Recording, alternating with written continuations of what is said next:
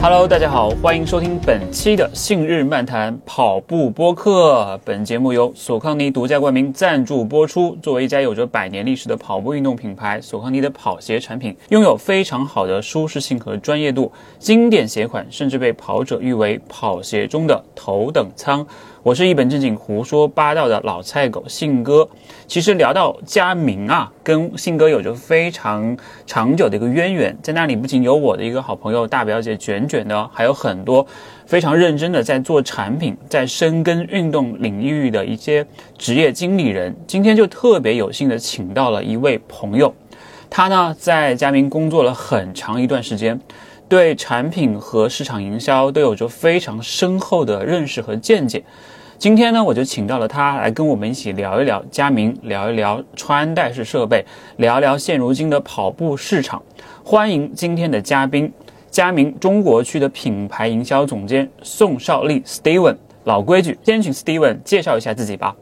好的，各位信日漫谈的听众朋友们，大家好，信哥好。那我是来自 Garmin 的宋少丽。Steven，嗯，本来是说要叫宋哥的，后来我想起 Steven 比我还要小，所以我叫宋哥好像不太合适，所以还是叫 Steven 会好一点。嗯，宋哥其实今天也有参加上马，对不对？对对对。呃，您跑的是全马还是健康跑？哎，我跑的是健康跑。呃，这是你的第几次参加上马了？哎，坦白说，这真的是第一次哇！第一次正儿八经报名参加了一次赛事。嗯嗯，对。当初为什么会想到要参加上马的这个健康跑活动？我想啊，其实是被这个这个这么久了以来，大家已经跑圈，其实可能感觉都是被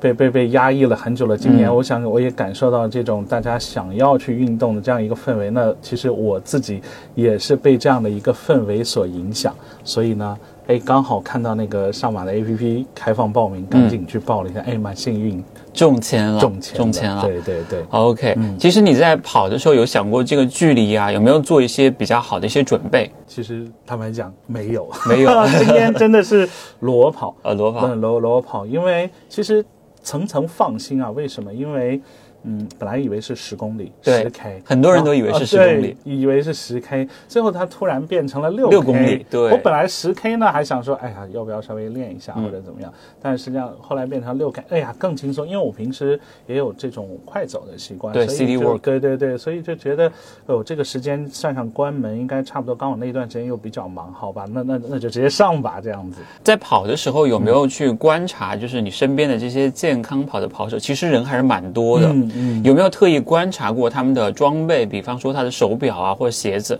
有没有给你留下一些什么样的一些印象？呃，印象最深的是旁边有一个大哥，他的手机一直在打那个节拍器。哦，对对对，这个是从起跑开始，他就在旁边一直在那边响。对，那当然，作为一个 Garmin 的员工，我想最关注的应该是大家手上戴的手表，是的，这个设备。当然，我在健康跑的这个疫区，那疫区来看，其实。呃，一方面感受是没代表的人。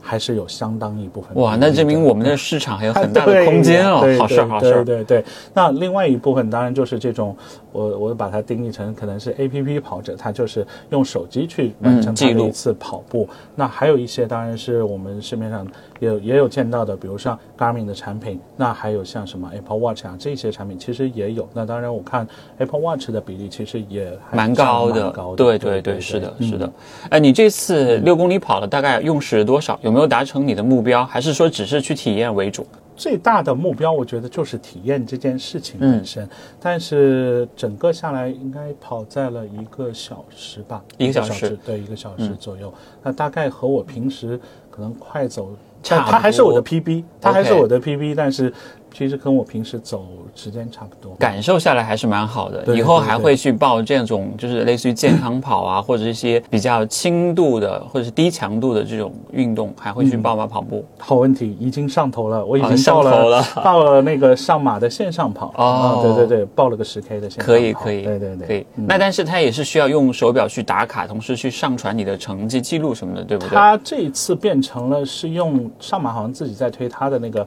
App 内的运动哦，App 内的运动，它这次新版直接又多了一个跑步的功能。OK 对对，它就变成一个跑步 app，然后要用那个去完成。我发现现在很多的这种 app 都开始有这样的功能了。是是是是是，嗯，其实 Steven 平常跑步并不算多，按照我对您的了解，您可能就是更加喜欢骑行和刚才提到的 City Walk 会更多一点，号称是暴走一族。我还记得我们那个时候一起去广州参加活动的时候，你那个时候就经常说啊，我从这边走到那里，从那里就很喜欢用走路的方式去丈量或者是去了解一座城市。是你也能不能跟我们大家一起分享一下，就是您的一些运动的经历？的确啊，就是在很早，其实从新哥应该可以看得出来我的这个体型啊，其实、呃体重是比较大的，嗯所以一直以来就是跑这件事情，其实对我来说稍微有点吃力。对那膝盖可能也会也会有点痛这样子。那走其实就刚刚好，其实也是在在很早之前，其实是有看到知乎的一篇文章，文章就是大概是做这种减肥经验的分享。嗯那他该是有说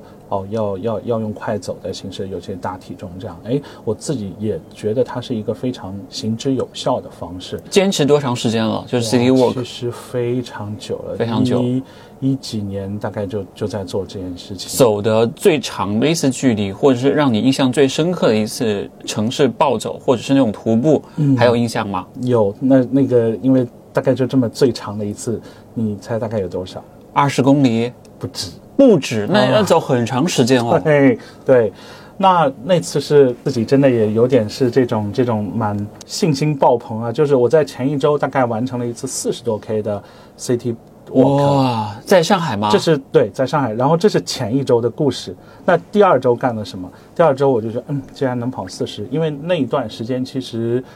我们还经常蛮多去开车走那个中环的，中环的那一圈大概是七十 K，、我就在想说，你打算走既？然走四十啊可以，那是不是？哎呀，好像也没有特别的不舒服，那就去绕中环走一圈这样子。你第一次走那个四十几 K 的时候，大概是一个什么样的路线？花了多长时间？我最常走的路线啊，其实是大概是从漕河泾这边一直走到外滩再回来，哇这是我最常走的 C。但是你会花很长时间在这上面哦。嗯，对，它其实是蛮耗时的一件事，那可能最长就是周末这样子。哦然后，哎，有这个感受之后会觉得还不错，那就不然试一次更长的。然后就是从中环开始，然后坐轮渡到对岸，然后再坐轮渡再折回来。当然有点遗憾是最后真的脚痛到不行，然后可能差了中环差了四分之一个圆，但是也完成了大概六十多 K。哇，很厉害了，完成了六十多 K，很厉害。走了一天。是的，是的，其实也很累的。是的，你坚持下来最大的一个收获是什么？就是体重得到了控制，或者说有一些减少，同时也没有去伤害到自己的膝盖。嗯，对，而且还有一点，我觉得这项运动啊，让我其实跑步本身我自己觉得是蛮枯燥的一件事情，而且尤其是你去刷什么操场啊这种，其实也是蛮枯燥的一件事。但反过来说，我会觉得 City Walk 一个是让我，比如说，哎，小红书上也可以看到很多这种拍照啊，打卡呀、嗯，对，这种地，方哪里今天有个新的展啊什么的，嗯嗯嗯我自己可能也会去，因为我自己很喜欢拍摄摄影这件事情，嗯所以我自己可能就会跑到那边去看一看。那可能是用什么方式，就是走过去。那还有一个是在这个过程中，中间可能也有无聊的路段，哎，我觉得蛮有这种感觉，是可以静下心来自己想想很多事情，哎，或者说，哎，我们的产品在用的过程中，嗯，这个点还蛮不错，突然灵光乍现，现然后啊赶紧记下记下来对对对一个是拍摄，另外一个是给自己一个时间去思考。对对，所以其实，在 City Work 的过程当中，就附带完成了很多的事情。是的，是的。那我们再讲讲骑行那一块儿吧。骑行又是一种什么样的感受？骑行是因为快走这件事情再快，它也没有快到多，少。是的，是的。对对对，当你今天你的目标放得更远了，或者你今天想要再去感受那种速度与激情的时候，哎，那骑行其实是一个更合适的方式。而且我其实我自己是从上学的时候，可能自己就很爱骑车。老家的那个城市虽然也不大，但是但是上下学这种就非常喜欢骑。那在这边也是，那我有一辆山地车，然后然后就可以就可以让我让我在这个城市里就是想去哪里穿梭都可以对去。对，嗯那我自己印象中比较深的一个经历是，之前第一次就被老板拉到淀山湖给我们搞了一个一百公里。嗯，那会儿回来的时候，那会儿我记得我们 我们当时好像还在办那个跑步的训练营还是什么，反正回来的时候，那个训练营已经结束了，但是这当时卷卷他们看到我们的脸，他说：“哦，就是惨白，惨白。”对。然后呢，在那一次之后，其实会发生一个，那一次有点遗憾，是我的手表开的没有记满一百公里。OK 就是跑者的那种那种感觉，哦那种遗憾，就是九十九没有圆满。对，嗯。九十九点几。那你还会再再骑一点，凑齐那个距离吗？我？后来就是硬是在上海市里骑够了一次一百 K，嗯，骑够了一次一百 K，嗯。但那个其实也蛮不容易的。哦，屁股都要碎了。那你未来就是嗯。Steven 在像跑步啊、骑行啊，甚至像暴走这几项运动当中，有没有给自己树立一些目标或者计划？包括你完成了六十多 K 的这种、呃城市暴走 City Walk，、也完成了一次一百公里的城市骑行，有没有给自己树立其他一些目标？我想，对于跑步这件事情来说，因为佳明其实本身它也是有非常成熟的这种训练的体系和设备。那其实从我自己的感觉啊，我我我我我自己会更加接受，比如说接受一些更科学化的训练，啊、让我的至少了受伤可能没有那么多。然后再一个是也更细致的去感受到那那么一些跑者所追求的那些跑步上的指标啊，这样的一些东西。嗯，但是整体来说呢，其实除了什么 City Walk 啊、跑步、啊、骑行啊这些之外，我其实更希望体验的是一些更加不一样的运动比。方说呢？呃，其实其实有一些东西，其实今年已经产生了，就是比如说我以前可能没有去特别参加过像什么。超级新星的这种这种这种嗯课、课程对对，有氧课程那我今年也会去特别感受了一些这个事情。那包括还有一些是比较特别的体验，是我们其实因为跟保时捷有一些合作，所以我我这次比较有幸就是参加了一次那个上赛道的驾驶体验。哇，然后能用 Garmin 的手表去做一次记录，真的感觉很特别。嗯，那所以就在此之外，其实后来那辆保时捷开回家了，对不对？哎，很遗憾，种草了。但是在这之后，其实就会有一个感觉是，包括我今年我们不是有开一些这种新品的发布啊之类是的那我们也有介绍到那个新功能，就是我们的新品支持超过百种的运动模式。对，运动模式太多，对但实际上用到的太少。对，是其实我在那个当下，我自己其实会有一个愿望，就是体验这么超过百种的这样的一些运动。哇对对对，那你这个广度就非常广了，滑雪、高尔夫、瑜伽、潜水，对各种各样上天入地的运动都包括进来。我我相信大家实际上真正用到的可能就两到三种，能够到五种的都很难了。嗯像你能够体验到百种的话，我认为是一件很了不起的，事情一。步步来了。但是嗯我也希望我也好，或者说我们的诸多用户也好，我都希望是大家能够哎经历一些不一样的冒险和体验。嗯那其实，在我的 list 上，可能更近的可能是比如说像呃游泳。因为我们不是有一个加速度嘛，那加速度上其实它比较目前比较 focus 在跑骑游这三点。是的那我前段时间发了一个朋友圈，就上面写了我是诶跑了多少，骑了多少，哎，唯独骑游泳是零。嗯，对，所以朋友说，哎，你要不要今年尝试一下做。一个零的突破？对对对对对对所以今年我觉得我自己感受到了蛮多这样的不一样的体验。嗯，全新的尝试，对啊用好你的穿戴式设备，用好你的手表去帮助你更好的提升。是啊，其实说回到 Steven 的这个职业生涯，我那个时候了解到 Steven 的时候，我发现您是一直都在 Garmin 这家公司工作。嗯对能不能跟我们讲一下你当时大概是什么时候加入的？为什么会选择这样一家公司？Garmin 其实是我的大学毕业后的第一份工作，哇，第一份你工作。刚刚毕业两年对吗？呃，因为看着很年轻，你比我小嘛，比我小。真的哦，嗯哦，OK，那我是一零年加入 Garmin，哇，一零年，哇，十几年了，对对，十三年，好厉害十。三年。那你现在应该算是永久员工了。呃，从劳动合同上是这样是这来看的。对 OK，当时为什么会选择加入到佳明这样的一家公司里面来？有蛮多因缘巧合的，我觉得。那一方面是我我我自己，其实我觉得我的一些选择也蛮特别的，就比如说很多大学生他毕业的时候是去找社那个校招的，参加校校园招聘会是的，是的，哎，我就校招的那些公司可能就有点觉得这不是我想要的这种，那我最后又去找那种我自己去那种招聘网站去找社会招聘的，然后刚好在看到就是，哎，有一个叫北京佳明，北京佳明其实当时我不知道 Garmin 这个名字，其实它叫佳明，嗯，但是呢。Garmin 这个品牌，我其实很早就听说过。那个时候是什么原因听说过的？诶，因为我一直是一个电子爱好爱好者对、哦电子爱好者，所以很早以前，甚至啊我在大学，我其实是就是学校那个广播电台的，所以我有一次写稿，其实那个主题就是 GPS 的一些品牌、嗯产业，所以呢，我就一看哇，这不就是 Garmin 吗？然后好，我要投，所以当时也蛮，现在想想，现在想想也有点好笑是，我只投了这一家公司，然后我就只去面了这一家公司。那这家公司告诉我说你要不要来面试？我说好，我来。我然后我就直接火车票一买，我就跑到这个公司去面去了面对。OK 我从兰州，因为我是兰州大学，我就从兰州跑到北京直接去。所以你刚刚开始加入的佳明是 base 在北京的，对吗贝斯在北京的。？OK，但是那会儿我因为我还没毕业，但后来又说是因为上海要招这个这个测试员。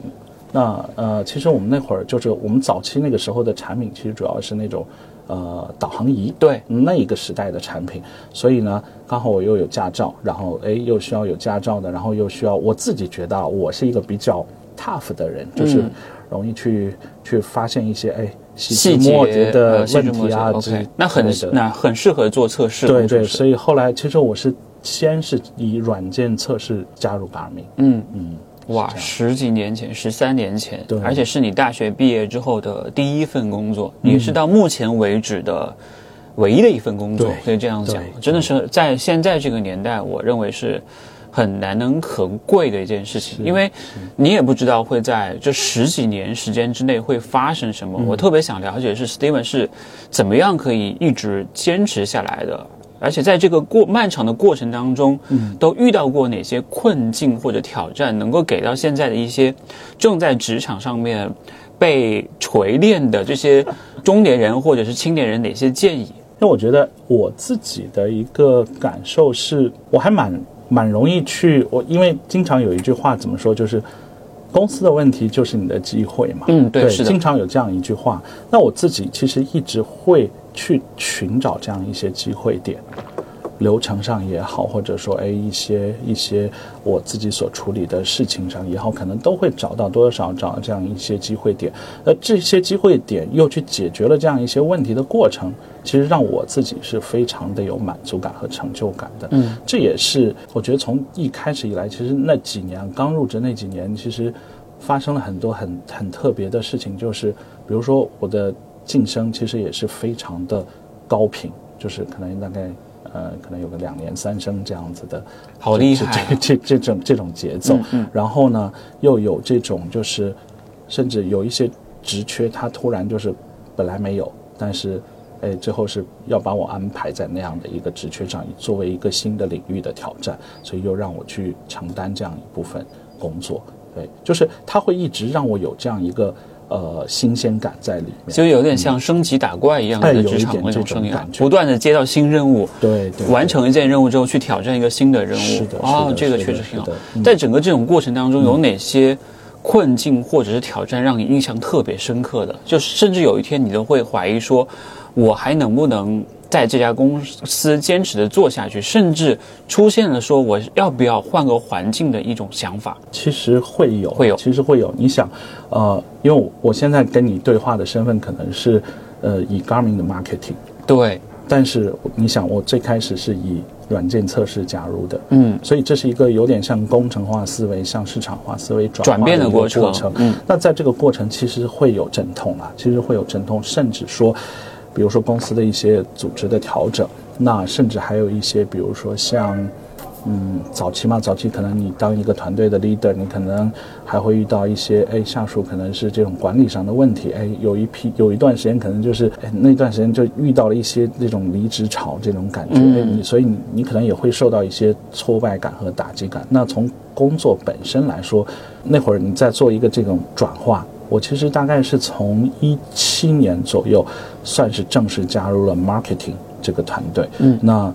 那那在这个过程中间，其实呃有一段时间你是要过渡和适应的。那个时间我其实觉得是有点难熬的，其实是有点难熬。你究竟要做什么？你究竟要怎么样转化那样一个工程师的思路，或者转化一个很技术的思路去去做稍微感性一点的 marketing 的工作？其实这个是要有一些变化。一直到现在来说，你认为自己的这个职场生涯有有哪些时刻会是你的高光时刻？可能你刚才只是很浅浅的聊到了，比方说两年三晋升这种就非常快的火箭式的蹿升，你认为哪些时刻是你觉得很有纪念价值，或者是你的一个里程碑式的一个点？印象深的大概还有这么几点啊，一个像是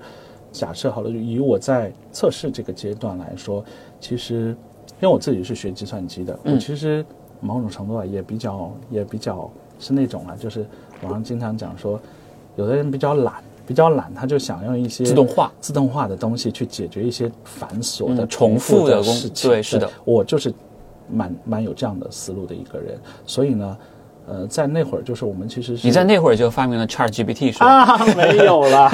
不会不会不会。那只是说，在那个时候呢，我们有一些测试的 case，它其实是比较的复杂的。那会儿，当时我们在负责是车用的一些设备，呃，又危险又需要快速的反应。那那这个时候，我们其实是没有现成的这种测试工具的，那就变成我要去编写一些脚本，然后让它把整个在车上所有的测试设备串起来。那这件事情呢，最后其实甚至我分享给了我们欧洲啊这样的一些其他的同事让他们也能受益。对对对，他们当时这个是非常认可。那这是在这种测试的阶段。那另外就是像在 marketing 阶段，其实我虽然讲就是一七年这件事情，就是一七年转向了 marketing，但是它有点在在摸索。但是那个时候的摸索比较，我记得比较深的一件事情就是我们和杜蕾斯的合作。哦其实没有想到吧？是的是的我们其实和杜蕾斯有这样的合作。这是一家在 marketing 上面做的非常大胆和有创新的公司。对，尤其是那几年，其实大家现在想想，其实就是现在，比如说联名啊，很多了盲盒呀其实非非常多常泛滥了都已经。非常多。嗯。但那个时候可能，比如说大家文案只服杜蕾斯这种，对，那所以在那个那个年代，我们其实刚好也是一些因缘巧合，那我有去负责这样的一个 case，然后去和杜蕾斯，然后甚至还有现在的这这个这个就是马蜂窝。这样这个网站，然后一起在做一个类似盲盒这样的一个合作。那当然，我们用比较低的成本，其实是达到了一些这种这种 marketing 的效应。对还好那后那时候不是加入杜蕾斯做他们产品测试，不然 这是一个很辛苦的工作需要需要注意安全和这个健康 健康来着想。是的，我特别特别感兴趣的就是，呃，Steven 从呃一零年加入到 Garmin 到现在十三年时间，对，大概体重胖了多少？你有有算过吗？你毕业的时候一定不是现在的体重。哎，对不对？因为我们每次工作都会开始慢慢的长胖嘛。对我也是因为长胖了才开始跑步的。你有算过你大概胖了多少？十几年呃？其实印象最深的也是在做测试的那个时候，嗯比起比起两年三晋升，长得更快的其实是体重。那体重大概我印象深比较深的是，大概一个季度长了三十斤。哇！就你有算过从一零年到二三年十三年之间你的体重变化的数字大概是多少？呃大概有，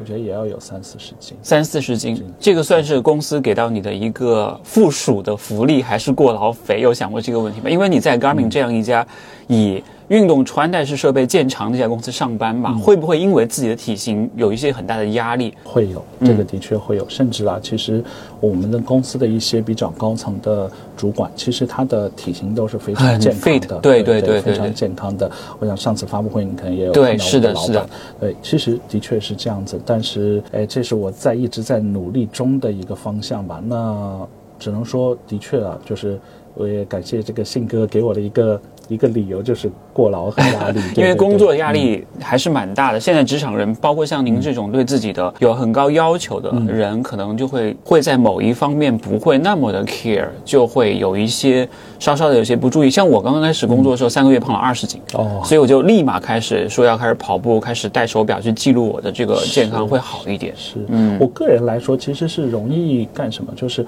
我自己是比较容易因为压力去那个排解方式，可能是就是变成了不动和进食，嗯就会变成这样的方式。那所以，所以就会变成，嗯，我可能就就就就压力一大，哎，反而是生活或者说不规律，它就会容易打破这种稳定。其实我减肥状态最好的时候，其实是在什么时候？一个是在我转 marketing 之前，嗯，那我大概嗯就是也是走中环的那个时候，大概就减了有四十斤。哇，四十斤，就是你要说坚持，他大概也能坚持下来，就是我大概用半年的时间去只吃色拉，只吃一些很清淡的食物，那确实他就慢慢慢慢又很扎实的又去减下来。但到后面就是一些工作上这样的压力，其实的确我会有点难以排解。对，确实还是需要再找到一个平衡吧。刚才其实 Steven 讲到了一个很好词，可能就是。不断的在打破平衡的基础之上，又重新去建立一个新的动态的平衡。比方说你的运动这一块儿，对。比方说从今年开始尝试跑步，明年可能会解锁更多的运动方式，嗯，让你去保持一个很好的一个活力，嗯，因为其实，在这样的一个非常残酷或者是变化非常快的一个市场里面，需要有这样的一个 energy 去处理这些事情。包括您刚才讲到提到，呃，我们今年去参加那个金色炉台那场最盛大的发布会。时候，我我看到，就是 Garmin 的高层其实是一个非常健康的状态的。是我刚开始以为是请了一个网红，还是一个流量明星来了，后来发现不是，是公司的高层。这一点还是让我印象蛮深刻的。包括我们看到很多的一些这种嗯大企业或者是大公司的老板，其实身材都保持的还算比较好。所以说回到现如今的这个中国的这个穿戴式设备市场上面来，其实变化非常的快。嗯，像会有一些后起之秀，对吧？像 Cross 这样的后起之秀，也会。会像有巨巨头是吧？这个苹果，嗯，从去年开始推出 Ultra 开始，虽然现在今年有了二代，但二代看上去变化非常的小，嗯，很多人都会说，我看到很多文章都会讲，这个东西就是冲着 Garmin 的蛋糕来的，嗯，来分蛋糕的，嗯，您作为一个 marketing 的一个总监，您是怎么去看待这几年穿戴式设备市场的一个剧烈的变化？我觉得信哥讲到这个冲着 Garmin 来这个词蛮好的，嗯，那。呃，说明我们还是真的是他们 或者大家广义上认为的一个标杆，一个标杆，一个眼中哎重要的品牌，是的，是的，是的，中重要的品牌。嗯，啊，甚至包括其实这次在上马的这个体博会，刚好因为高驰也有那个展位嘛，对，那那里面我有跟他们的那个那个 Rock 有大概去去打个招呼，然后也见到他们的他们的市场部的老大。你猜他，我印象很深，他对我有一个。词叫做前辈，会不会感到开心，或者是有一些比较复杂的情绪在里面？对，的确啊，那我想这个也是，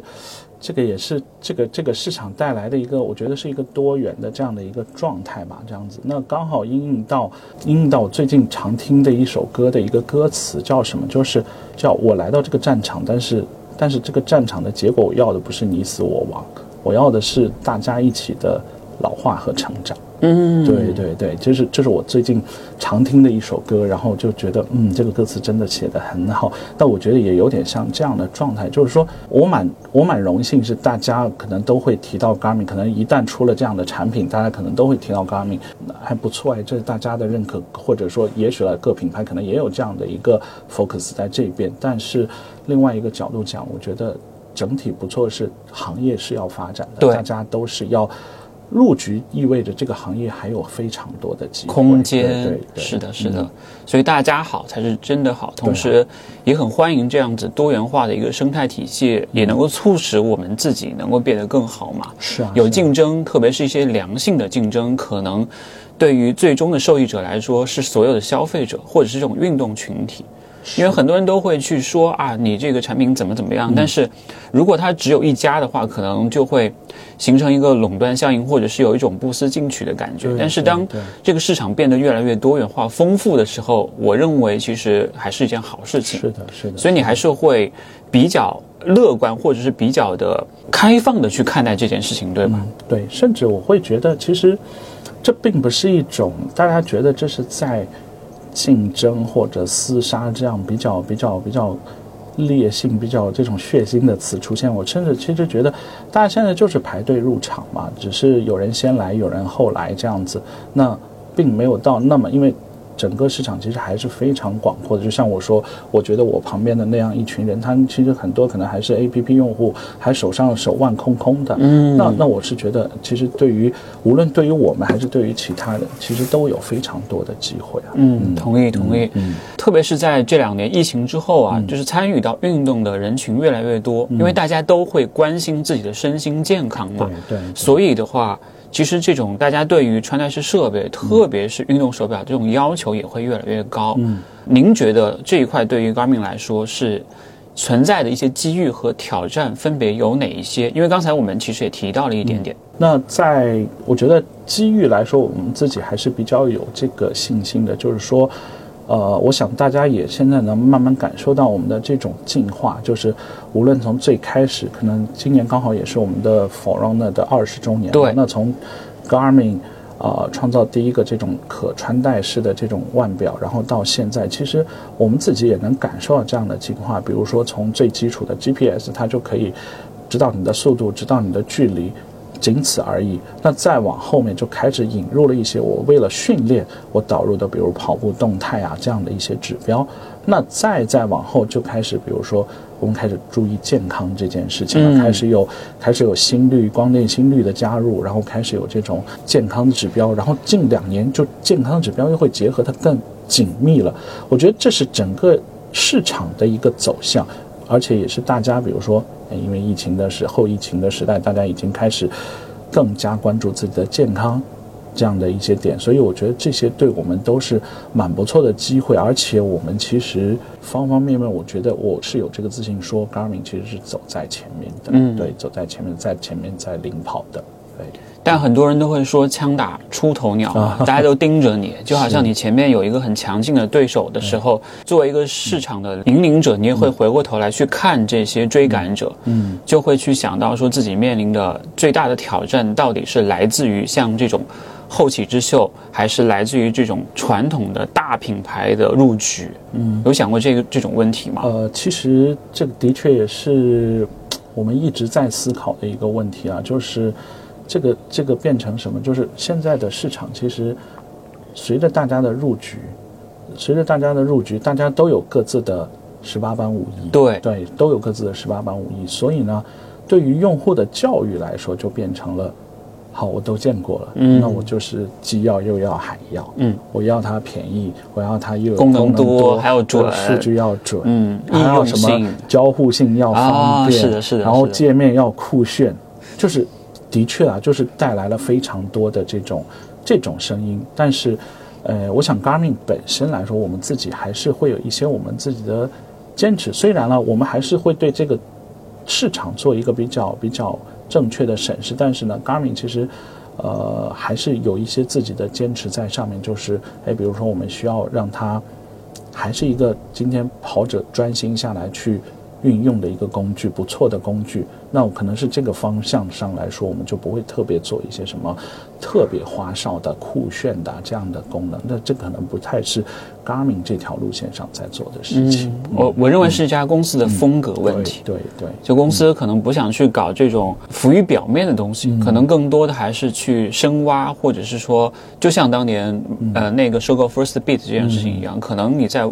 外面看不到什么特多特别多酷炫的东西，但是可能在算法上面啊，在一些其他数据的准确性上面，嗯分析上面会有一个很大的一个提升。因为算法其实是一家公司的核心和命脉。是的，包括我听到就是有友商他们推出一款新手表，因为算法的问题要延期啊，或者是要往后延都会存在。嗯，对。但是外在上面，你看现在在社交媒体上，现在人人都自媒体嘛，人人都可以在网上去发表评论。我们每天几乎都会听到很多不同的声音，有褒奖的声音，有吐槽的声音，甚至是批评的声音。嗯，我不知道 Steven 平常会不会去关注像这种来自于社交平台的一些声音，以及你会去看哪些平台的内容会给到你？你刚才提到了一个是知乎，嗯，你像其他的一些平台，你还会不会去？看或者是关注他们这种来自于消费者、来自于第一线的声音。我自己可以说我自己就是一个五 G 冲浪达人，嗯，就是其实我一直在关注很多的这种社交平台，无论是基于工作的关系，还是我个人的一些习惯。比如说，好了，今天我看到如果你信哥分享了一个某某公众号的一篇文章，这个号如果是我没关注过的，我第一时间会先关注再看。这是我的一个特别重要的习惯，就是我会去一直吸收进来这些东西。嗯，那原因在于我想看看有一些哎，大家在热议的东西怎么变成了一个流行趋势，怎么样？大家为什么再去议论那些东西？这个其实是，呃，我个人还蛮蛮爱去研究和思考的一个东西。所以像什么。抖音啊，小红书啊，微博啊，都会看。公众号这些都会，然后还有知乎。嗯，那当然，priority 上来说，可能就是呃，大家常在的这些社交媒体会更多，但是比如说现在我被我妈妈，我妈妈经常就会分享过给我一些这种这种链接视频啊什么，但我会发现它不是来自什么微博呀、小红书这种，它可能来自视频号，嗯那这可能也是或者百度，那这种我可能就要另外要去特别去关注，哎，什么东西占领了他们的心智，这个是其实是我一个习惯就要去想的事情。嗯，你会花多长时间在这上面呢？因为其实你在冲浪的时候，你会发现时间过得非常的真的快。非常快。对，呃，每天我觉得可能要有两个小时左右，哇大概会要在这个这件事上，可能是零零散散加起来，嗯但是。但是就变成，哎，我的小红书给我的推送可能很多都是跟 Garmin 非常相关关的内容，非常相关的内容。要做到一件产品人人都满意，几乎是不可能的事情。嗯，就是关于你刚才说会收到很多这样的推送，有没有想过哪些吐槽或者建议，让你印象特别深刻的，甚至会影响到这个产品的一个未来走向？有没有想过，就是哪些例子是会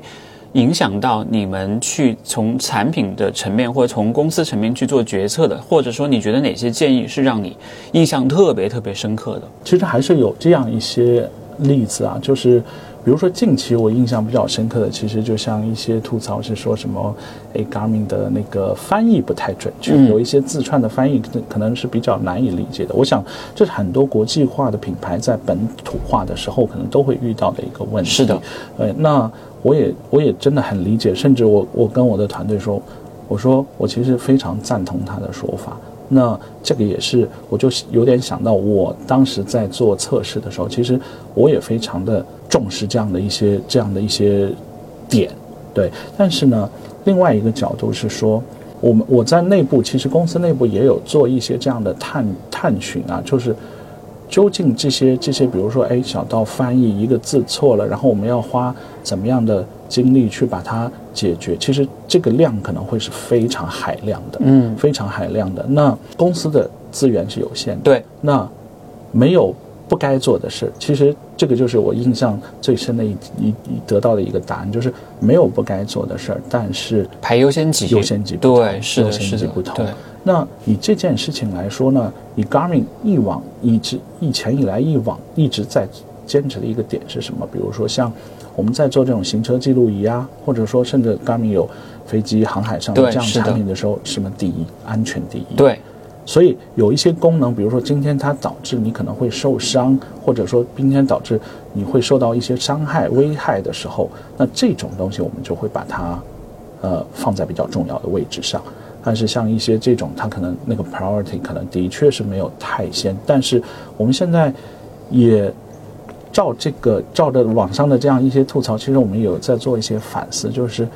那我们是不是让它更好理解一点，嗯让大家觉得它更易用？因为这其实是一套体系，就是有人吐槽你可能还不太好用，不太好用，可能也包含他对这个字面的不理解的不对好用。是的对，所以我们在想说，哎，那这个这一块儿我们是不是可以做一些改变？那其实这件事情是有在进行中，所以我想有一些网友其实。呃，我们都在看到，我们都有看到，所以我们也希望大家能够感受到我们的听劝和嗯变化。就是看到那些吐槽的全部拉黑，嗯看到好的建议说，哎，你那个联系方式呢，我寄一个帽子给你吧，开玩笑的。情以 Garmin 来说，嗯我们特别重视的，其实真的是一些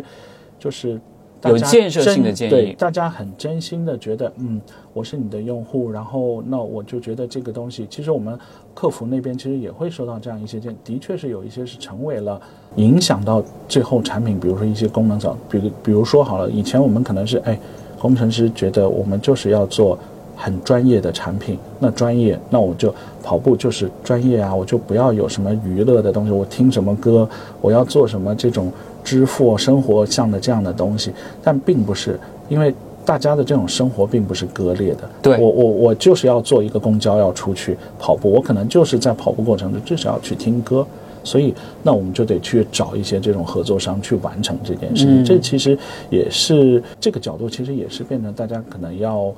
呃，希望能够感受到的是这种，就是我们对于用户声音的这样的一个反馈。嗯，所以今天我不得不吐槽不行了，是因为很多人都会跟我讲说，为什么 Garmin 那么多 APP？嗯这里一个 Garmin Connect，明天一个加速度，后面一个 iQ 去换表盘的，为什么要细分的这么厉害？因为其实大家目前在手机上面去装。App 的这种成本越来越高，几乎你有的 App 都是一些超级大的 App，比方说微信，嗯，比方说微博或者是小红书这样的大 App。对，像你一个家明就三个 App，是不是？就是为什么会这样去做？很多人都在跟我吐槽这一点，所以我也特别想知道，Steven 从产品或者是从公司的角度来看，为什么会要有这样的一个做法？到底需不需要来做这样的细分？嗯，呃，我从我的一些。见解上来解答一下这个问题啊，当然也跟公司内部有过一些讨论，就是说，其实从这个视角上来看啊，你们看到的有三个 app，对，其实还有很多，是的，是的，我们的 golf 还有专门的 golf 的 app，dive 还有专门的 dive 的 app，嗯，就是它其实是非常多的，但是，呃，很多时候我觉得，消费者可能把把他视野所及的东西，然后按照自己的这个路径在想的时候，他就会觉得，哎。这个怎么这么繁琐，这么麻烦？是的，哎，实际上呢，那好，今天从这三个 app 上我来讲，其实常说的三个 app 就是 connect，然后是加速度，然后是 connect IQ。对对，最常见的是，这是其实是什么？呃，跑者是脚下的 Garmin 三 app。是的，其实高尔夫可能有另外的 app，潜水有另外的 app。对对，潜水有另外的 app。那本身来说，其实我们对于 connect 的定义，它大概就是一个。呃，设备管理、device 管理，包括你可能还有一些所有数据 summarize 的中心，嗯，这样子。那它本身其实已经不是很轻量了。我我今天还特地看了一下它的，它现在的大小已经有五百多兆，其实并不算一个很轻量的 app。那再结合上一系列的这种，比如说我我今天有一些人可能还要 focus 在比如类似加速的这种训练上，或者说运动社交上的时候，那就会要要在多出去一些 effort 要去维护这个大 app，如果它都在这个里面的话，对，它就会要这个。而且加速度其实有点像是我们亚洲团队为了亚洲的人群特地去开发的一个专属的 app。那今天如果大家都要，因为因为 Garmin 你也知道是一个就是全球化运营的这样的一个公司，今天如果大家都要等各地方 ready 了，我才可以 release 一个新的 app，那可能会让反应很慢，测试啊。然后修 bug 啊，这样的一些一这样一些过程变得非常冗长，一年可能就会变成只有一版或者两版这样子，它可能会变得非常长。所以在这些基于这些考量下，其实我们才会说，哎，慢慢把一些东西分离出来。其实我们当然现在也在做一些这种这种功能上的整合，或者说。或者说，其实这样想会让它更有区分度。比如说，我今天专注健康的人，我可能就一个 connect 就足够了，足够了。那我今天想要再有一部分的个性化的需求的时候，我再去下那个 connect IQ，因为我最基础的使用，我在一一个 app 里保证，那其他的我都可以有。其实我后来去研究过，比如说像 Apple Watch 这样的 app，只是说因为它内置在了手机里，对，但是实际上。它也需要三个，是的，健康、健康 Watch，嗯，还有健身，是的，是的。其实它也是三个 App，而且它的数据会被割裂在这三个 App 里。所以，呃，怎么说呢？我觉得大家都有各自的考量吧，这样子，嗯，有道理。这样一说的话，可能就会从另外一个角度去理解这件事情，会这么去做。因为我们基本上都只是从消费者的角度，因为我们是觉得怎么方便怎么来嘛，我们并不会去考虑的像。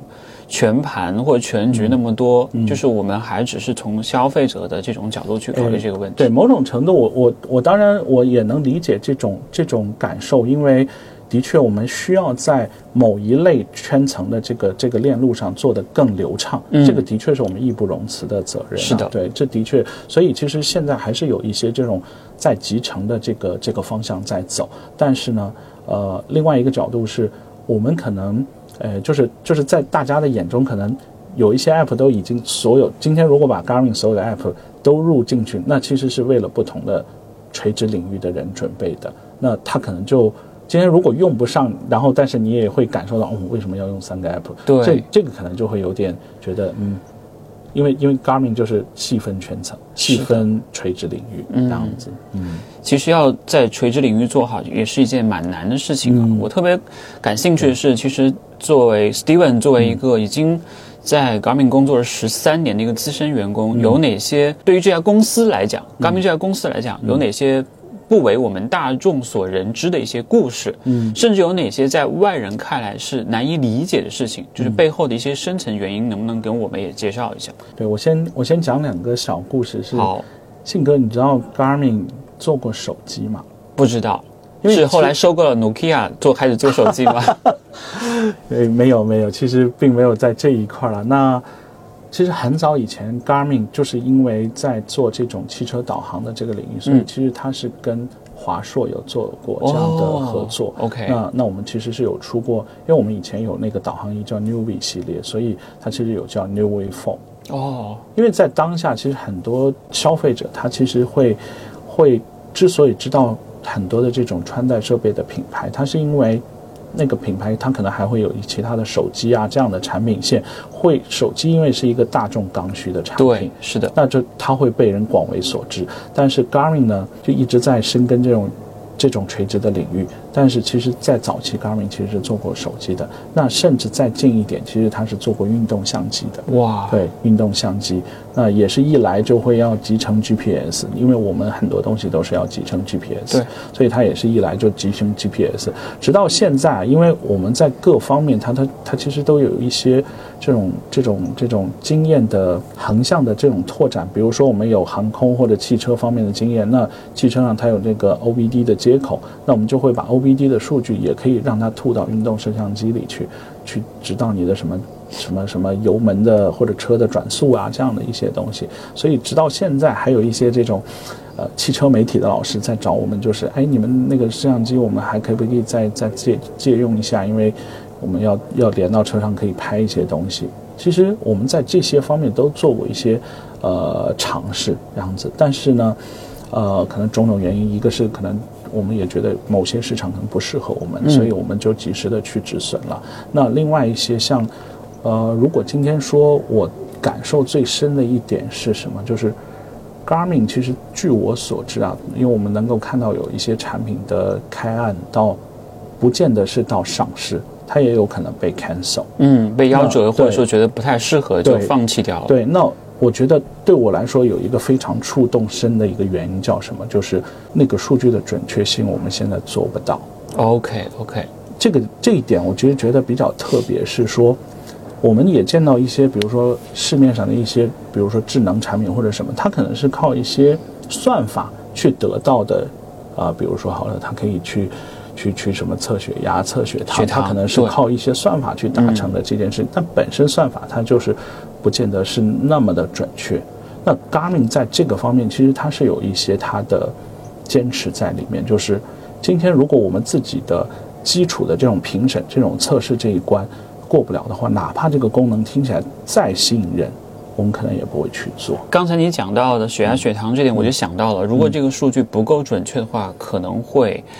我要么做，要么就不做，要么做就把它做得更加准确和更加有参考价值一点。这个确实是外人来看会比较难去理解的一点，因为其实很多在现在的穿戴式设备上面，想要在那么小小的一块地方能推出那么多酷炫的功能，实际上是很难的事情，是的，是的，非常非常难。如果我们面向的是一些行业内的人士，是行业内的从业者，其实就会发现有一些那个疑问或者有一些需求，它真的不是一句话就能答应的，其实很难。最近我看到的最热的一个需求就是，哎，佳明为什么不能做那个无线充电？嗯这件事情，嗯其实背后会有很多原因，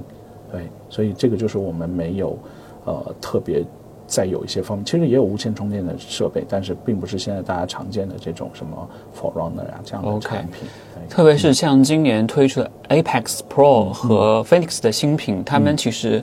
集成了最新的一代那个心率的检测仪，心率的那个检测的那个设备。对我记得是第五代还是第几代？就它非常的准确。我是听就是马爷卡洛斯马他在用哦 Apex Pro，他说今这年他他的原话是说准的一逼，就是非常非常准。因为其实我们自己用过很多设备，对也会知道光电心率会受很多的影响。是的，比方说天气的影响，你的毛细血管的收缩和那个一些其他的影响都会有，甚至你前面都会出现漂移。他说他到目前为止都没有出现过，只是说可能每一次技术的迭代都是在一个已经验证过无数次之后推出的一个产品，这个还是很难的。因为我们其实包括我们的产品的 roadmap，其实也可以拉到很远，但是那个很远就是基于现在对于现在包括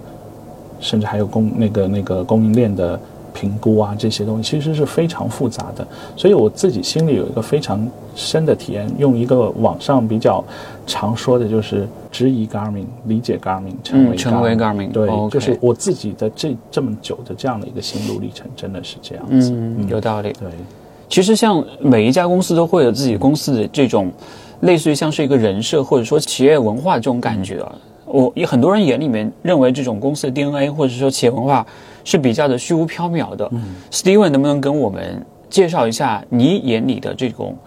Garmin 的企业文化或者说公司的 DNA 是什么样子？如果去描述它，因为在我眼里啊、g a r m i n 更像是一个理科生。就是它不会有太多酷炫的东西给到你，但是它一旦交给你的东西都是比较靠谱的东西，这是我个人的一个理解。对，回应信哥这个问题，其实我会想到一一句话，这句话其实也是信哥曾经说过的，在一次我们的教练营上讲过这句话，叫做做一个长期主义者。嗯嗯嗯，我我自己的最深的感受是，Garmin 可能就是这样一个长期主义者。他，你看，我们其实不会去特别做一些，比如说很偏门的投资啊。哎，我今天不做产品，我要去投房地产了，我要去去做一些这种很很酷炫的、吸引眼球的、短时间看起来就会很火的东西。其实，Garmin 一直不会是这个，甚至它可能在市面上，它可能也不见得是一个今天突然出现了一个市面上没有的、超出大家想象的产品，可能都很难对是这样的一个定位。原因就在于我们其实很多时候都是在想，其实 Garmin 内部有一个一直有一句话叫 Why Garmin，就是我们在做很多事情的时候，我们都会去想为什么是我们？今天别人不能做吗？要今天如果说，所以就比如比好看，可能有比我们更好看对是的比酷炫比我们有更酷炫的。对，那今天什么事情是只有 Garmin 才能做的？嗯，所以这是我们我这么多年下来，我自己也觉得是感受非常深的，就是他一直想要成为一个就是一个在行业里，或者说在有点像什么，就是人们生活的方方面面，我们都对我们会有产生需求，然后去去善用我们的这样的一个一个定位。很其实这是最难的，对这是最难的，叫 be water，就是说成为你生活当中你离不开，嗯，像水、像空气一样的这种东西，嗯其实是很难很难的。是的是的因为一个好的产品用到最后，你可能是对它没有感知，是可能那块手表会成为你身体的一部分的时候，我认为 Garmin 可能就做到了说。把产品做到极致，甚至就是成为了人的一部分。因为现在有这样的一个趋势嘛，像人机接口啊，像这种人工智能，都在慢慢的去，呃，也不能说是侵入你的生活，而是说它会慢慢地融入到你的生活中来。这点是真的非常非常难。是而且我很同意 Steven 讲的这种长期主义或者是稳扎稳打的一个状态，嗯就没有出现那种大起大落的。就是大家可能有一个很长期的一个 road map，一个计划图，可能每一年都在不断的去实现它。可能每三年会迭代一次这个心率检测方法，可能每三年有个大的一个提升，一个迭代。嗯，在现在这样一个变化很快速的市场上，这一套不算吃香，因为现在很多人看的就是要酷炫，要快速，要直给，对吧？这个就很麻烦了。嗯不过我觉得好在啊，Garmin 其实也一直在进化。嗯，就是其实以前无论是外部的声音也好，或者我比如说我在我刚加入 Garmin 不久的时候，其实脑海里我觉得很多人都会有这样一个问题：Garmin 是不是下一个 Nokia？对他们会很很多人担心。都会是的，是的，是的。但是我我其实这个想法也存在了非常多年，直到后面我会觉得应该不会。为什么？因为 Garmin 自己也在进化，嗯，而且它其实还不慢的在跟着这个脚步在进化。我其实觉得这是我最令我放心的一点。说回到整个中国区的品牌营销或者是 marketing 上面来，嗯，其实我个人自己有一段感知，就在以前有一段时间之内啊，就是感觉在市场层面的这种发声，Garmin 是比较声音是比较小的，甚至有一点在走那种低调路线的那种感觉在，就好像它投入很少，不会说给那种很多的公众号、大的社交媒体去投钱，去去发声。但是在最近这几年来说呢，似乎又特别明显的开始在 social media 去发力了。嗯这是不是有意识的在市场上面，或者是在这个品牌营销上面做了一些策略上的调整？我觉得有几方面原因，一个是，呃，之前可能在在疫情期间嘛，当然我觉得对于这种户外运动的产品来说，影响蛮大的。非常受影响。是，的，那非常受影响的第一个结果就是缩减开支啊。嗯，缩缩减开支的第一刀就是砍什么？砍市场部啊。对啊，嗯对啊，所以。所以在疫情期间，其实的确是有这样的一个策略上的缩减。那另外一方面，其实是 Garmin 以前一直觉得有一句话，其实有点像说，哎，反正我们是行业里大概是比较比较领军的，所以所以那酒香不怕巷子深嘛。但是之前我想，呃，索康尼的 Golden 也上过你的节目，然后讲过一句话叫“酒香也怕巷子深”。对，是的，对，酒香也怕巷。其实，在这个当下的确是这样子，酒香也怕巷子深。那那个已经不是那个时候的那个时代，是只有市场只有我们，不是这样子，而是市场上有千千万人，而且千千万万我们面对的是活生生的用户。对大家是需要 social 的，大家是需要有参与感的。对，在很多方面，它其实是要是要加入你的品牌，它不是今天只买给你一个买了你一个产品，它自己乖乖去用了，不是这样子。所以在这个考量下，包括其实我们在今年大概也有一些内部上的策略上的这种调整，那所以也会让我们更进一步的要在这个方面去发力，就是我们其实需要营造的不是一个。只是一个这种购买这件单一的事情，应该是我们要和大家一起一起成长、一起运动、一起生活这种概念，所以我们才希望说，哎，跟大家一起 talk 这样。所以在今年我也能看得到，Garmin 开始推出了自己的骑行社呀，包括像跑步社啊，因为啊，就是很多品牌、运动品牌都开始做自己的社群了，这已经成为了一个公认的一个策略。对所以嗯、在这一块上面，Garmin 怎么样去突围，或者是做出自己的差异化来？你会发现，那些薅羊毛的人，或者是加入这个社群的人，几乎有很大的重合性。你们怎么样去做出自己的差异化来？的确，今年看到各种各种 RC，对，各种 RC，对 对对。那 Garmin 当然也不能免俗的成为了 RC 一员啊，嗯这样子。那啊，但是我们还是希望啊，Garmin 还是一个比较务实的公司，即便我们去做了这么多的市场活动，其实我们也并不是为了只是一次噱头。那那我们其实也是有很多的背后的目的。其实有一个很大的点就是，我们觉得用户其实并没有太深入的去用我们的产品啊，会有一个感觉是，那我花了这么贵的价格买了这样的产品，哎，结果我用起来跟那个 app 用起来可能是差不多的感觉，所以我们其实做了很多事情，其实是希望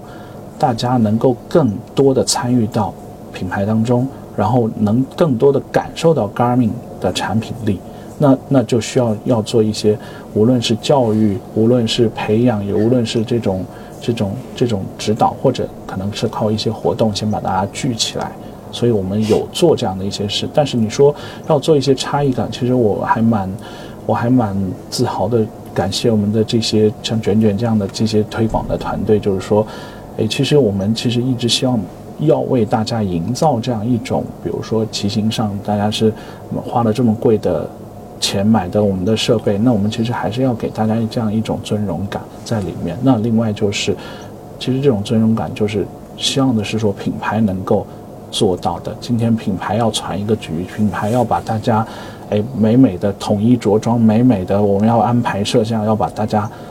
放在那里去，去去去，至少了第一步先高兴起来。情绪价值先给到，那另外就是像我们也会办，比如说这种教练营，像庆哥参加的这种教练营，对，教练营这种就是我们要再绑垂直的这种用户，让大家至少会用嘛，嗯啊，所以我们其实，在诸多方面，我觉得都有去发力，让大家去感受到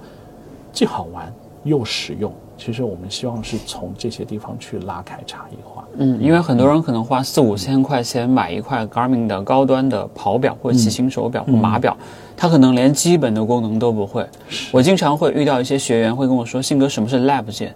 我说：“这个表真的是你买的还是捡的？你把它发给我，我先帮你测试一段时间。”还有一点就是，其实我认为有一点是因为有很多功能都埋得太深了，是，就要让你去找。当第一级菜单你可能会看，嗯第二、第三、第四级菜单的时候，就会很多人就会开始厌烦，或者是没有耐心去增加了很多学习成本。这个也是需要不断的去说两个字，叫教育用户，或者是帮助用户去建立这种感知的，才能够用好这块手表。对，特别是对于很多跑表的使用者而言。您作为一个资深的这种产品总监，你会给到他们一个什么样的建议，去更好的去用手上这一块价值几千块钱的跑表？我我觉得我自己有一个非常大的建议，从我这么多年我自己用下来也好，或者说。或者说我看到大家一些反馈也好，好，刚才收下了信哥的这个反馈啊，这个吐槽，那我我也非常认同。其实我自己心里一直有一个感受是什么？我我经常跟我们的团队去举这个例子，就是 Garmin 有点像什么？Garmin 有点像单反之于手机啊，对，有那种感觉，有点这种感觉，就是我今天为了一个专业的目的，我是要有一些学习成本在里面的，所以它的复杂我。当然，并不是为我们的复杂开脱这件事，但是它的功能的确，包括它的数据的确是非常多。那这也是我们值得优化的地方。但是，它的确这个，我究竟把哪些东西要 group 在一起，这其实是一个。考验是一个难题啊！对对，是的。先跟大家透露一点，就是也许明年大家会看到一些不一样的变化。嗯，这是先先先卖个关子，但是明年可能会看到一些不一样的。嗯，这一块是付费才可以听到的内容。其实每每次的进化也是为了用户能够更好的使用到手上的这些产品。对，因为 app 太重要了。刚才您举的那个例子，我认为是非常形象的，就是。单反至于手机那种感觉，但是可能很多人会说，单反的市场变得越来越小了，很多人更多的人还是会选择用手机来拍摄，没错，对吧？这也是我自己的感受。所以呢，呃，我其实有一个最大的建议是什么？就是我想说，大家应该是相信科学，接受科学，但是不要做数据的奴隶。嗯，同意。那其实从 Garmin 这几年的发力上，可以很明显的感受到，我们开始。导入了更越来越多的数据，尤其是比如说，呃，收购了 First Beat 开始，那我们导入了越来越多数据，不光是有 training 相关的，可能还有健康相关的，就越来越多的数据。但其实大家会感受到一件什么事情？其实这是 Garmin 的一个目的，在于更加全面的去描述你的生理状态和你的训练状态。这是一个，比如说我们早期，哎，说你跑得好不好，可能只用快慢来形容。后面可能加入了功率，嗯，可能加入了动态这样的一些东西。其实这就是一个越来越完整的去形容你，就像呃，就像比如说我们去医院做体检，可能早期呃最简单啦，那个什么 CT、B 超，然后核磁这些的级别是不一样的，它的精细度、颗粒度其实是不一样的，所以更有点像我们用越来越多的。数据和指标去具象化你，这样子。但是反过来说，哦，为什么说不做不做数据的奴隶啊？就是其实包括从 Garmin 从那个手环时代开始，我们就有收到一些这种这种常见的吐槽，什么部署不准啊，甚至后面有了光电心率开始。其实我觉得网上大家也能看到很多什么，哦，这个这个心率套在火腿肠上，它也能测出来数据啊；测套在一桶卫生纸上，它也能测出来数据啊。但是我要我我想讲的其实是我们我们能够看到很多这种不同的派系的用户，我自己感受到就是有点像嗯，有的人是这种很佛系，但是又认可它实用的，就嗯不错好用，反正大家也也就天天习以为常的在使用它了，把它当做一部分，嗯不错好用。那还有一种就是我觉得有一些像这种天生反骨派，就是。挑刺一样。Garmin 今天让我休息，我就是不休息。嗯，我要我要去挑战一下权威。Garmin 就是让我休息，我就是不休息。那还有一种就是，呃，这种我可能更觉得像质疑挑战派，就是我今天跑了这个，然后我觉得不准，产品垃圾。嗯，对，就有点像这种。然后像什么，我们不是有那个比赛预测吗？对，那成绩预测其实它确实是要靠算法去不断的累积，它才会越来越准。你跑的越多，它会越准。那那就有人会说，哎，比赛的这个预测我是不信的，然后我根本跑不了这种，高高估我了这样子，对对对。那甚至在最近我也有看到一些人，他甚至会去绕过一些算法，什么意思？高明今天不是说我在做高有氧吗？哎，我把这一次高有氧我拆成两次运动，他就给我算低了。就还有人去挑战这样的事情，其实看到之后我的感受是。大家不必对这些东西过于的较真，因为因为身体还是你自己的。对，那你自己去观察你的身体的趋势，你其实我希望是大家去接受了这个科学的理念，其实是越来越懂自己的，这个才是我们这些产品上市的目的啊。嗯，其实，呃，科学永远科学永远有进化的空间。是的对对对，所以你说不做数据的奴隶，而是应该做数据的主人，或者是用一种相对于科学的方式去理解数据，哪怕你要质疑这些数据，你也要用一个更好的方式去做，可能才能得到一个更好的结果，而不是说。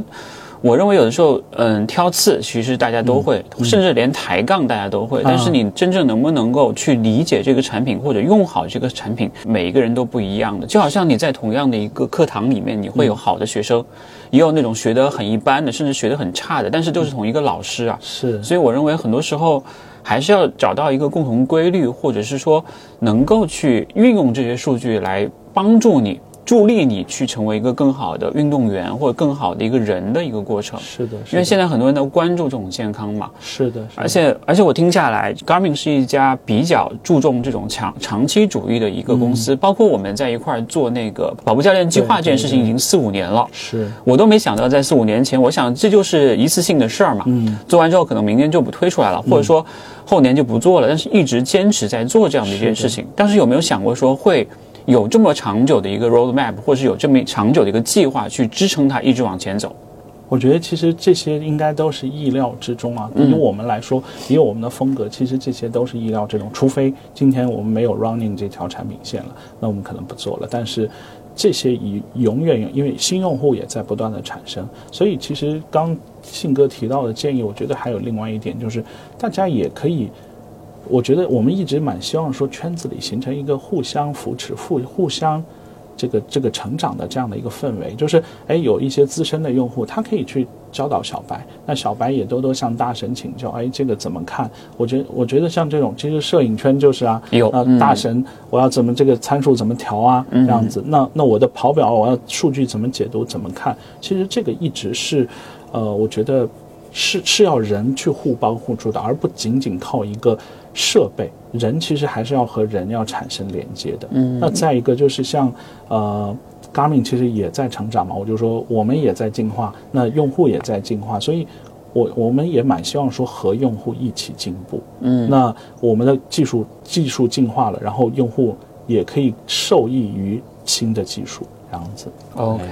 我其实特别想有一个问题很好奇啊，每年 Garmin 都会推出新的产品，嗯，但是实际上一块，嗯，几千块钱的手表，很多人的迭代时间不会那么的快，就是我不可能每年都换的，嗯，一个是经济条件不允许，嗯，第二个是说我还我这块表还没有捂热乎呢，可能就要下一块表就来了，比方说二四五、二五五、二六五，有没有想过这种发布的迭代周期和用户的一个更新周期，你如何去做到一个比较好的？一个平衡，因为我可能会考虑说，如果你是个二四五的用户，我可能会跟跟他说，你可以考虑隔代升级到二六五上面来，嗯，可能这种变化会比较大一点。对，如果你是二五五的用户，我会说你可以再等一点，买个二七五或者甚至往后走会更好一点。有没有想过？因为每一年都会有不同的 KPI 嘛，就是每年我今年要卖出去多少表。但是对于这种嗯已已存的现存的用户来讲，你会给他一个什么样的建议？说升级的一个方式会让他更好的去一直留在我们 Garmin 的这套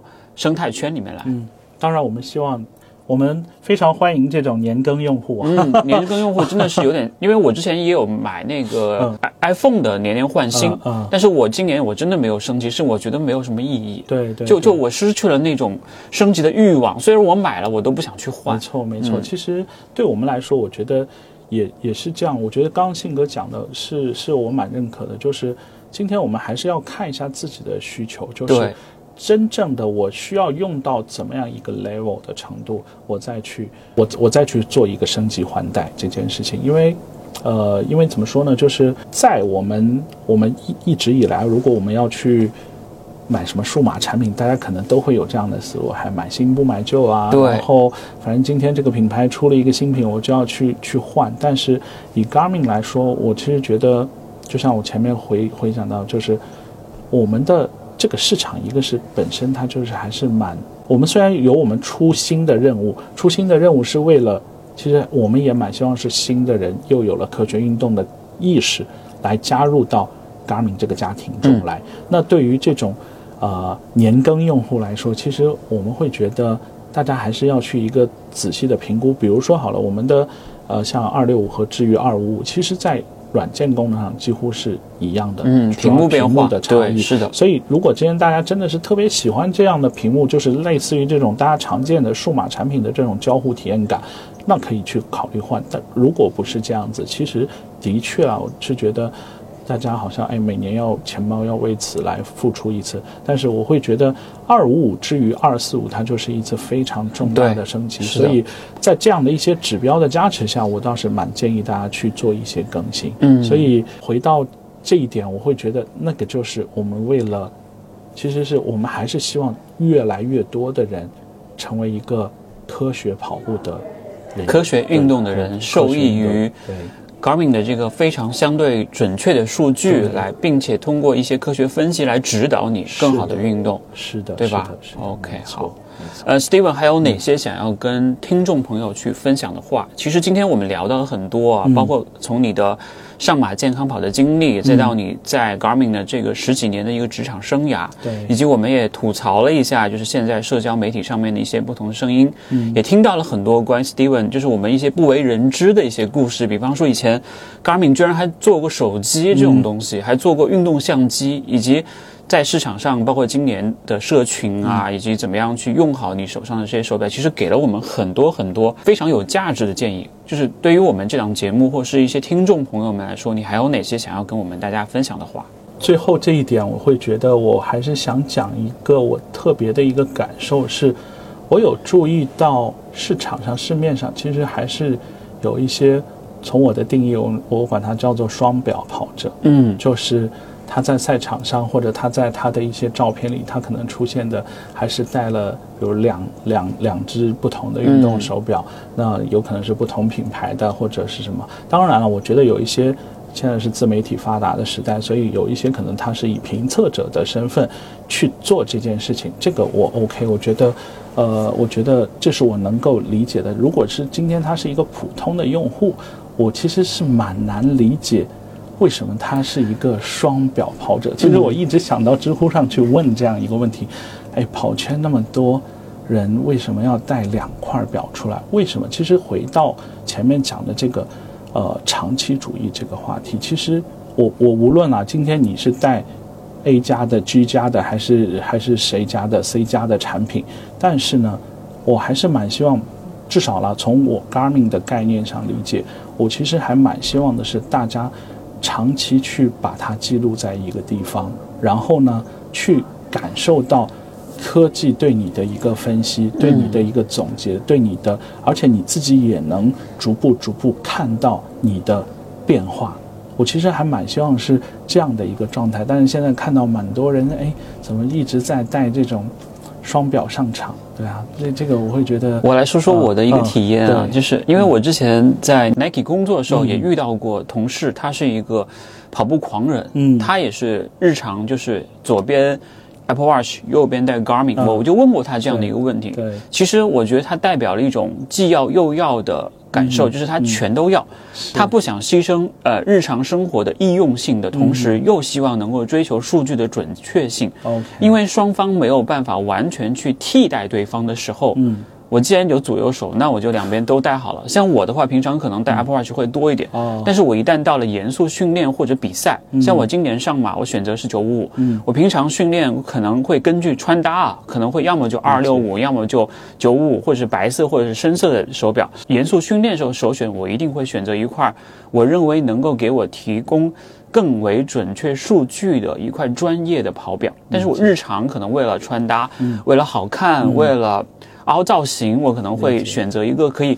更方便的换表带，有更多的易用性的这种手表，对对所以会有这种双表的情况出现。我是我都不算双表，我算是换表用户，因为我手头上可能有 Apple Watch，有 Garmin 好几块，有华为，有其他一些手表，但是我会选择认为在这个场景当中最合适的那块手表。我也很认同 Steven 讲的说，长期佩戴一定可以得到更为准确的数据，对吧？但是这个有的时候你很难做，像我睡觉我就很很不喜欢戴手表。可能有一天，也许会有其他的数据或者其他的方式来帮你监测。也许有一天啊，甚至会把那个芯片介入到你的皮肤的皮下组织的时候，那个时候可能得到数据是真的是非常非常准确了。对，所以也就是我前面讲到的，也许有一天穿戴式设备会成为我们身体的一部分，对吧？对，没错。你会觉得这个时间大概有一个时间线嘛？或者说你认为在什么时候人类会慢慢的接受这样一种方式？好，那从我自己的感受上来说啊，嗯其实这两年大家我想也都嗯耳濡目染，有越来越多的这种 AI 的话题进入大家的视野。应该来说，我觉得这个话题其实是不可回避也不可嗯避免的一个趋势啊。那我回想起就是十年前和现在，感觉就是。好像这是一个新的里程碑。那也许啦，我们在这个方面，我们就预期它可能是在下一个十年，或许我们就可以通过这样一些很智能的方式方式，或者我们的环境，也许就可以感知我们这样子。那它它可能就不在我们的，不见得是我们只要长出来一个芯片，但是也许是我们的环境就可以感知我们的一切，也许不需要我们再去额外付一些传感器啊这些东西。对可能那个时候是 sensor everywhere，对对对，对吧影像啊，或者是一些、对啊一些其他的传感器，它可能是到处都是。我相信那个时候 Garmin 的技术又会是到了一个新的一个进化的一个程度，同时也可以给大家提供更为准确或者更加人性化的一种方式，去帮助你更好的生活、更好的运动。对对，我我也有这个自信啊，因为我觉得 Garmin 就是一直也在进化中。OK，谢谢 Steven，谢谢宋哥，今天能够做客我们信日漫谈跑步播客，和大家分享到了非常多有意义的和来自于品牌、来自于市场营销方面的一些角度的一些非常有意思的观点，也希望大家可以更好的利用好你身边的穿戴式设备，更好的运动，更好的生活。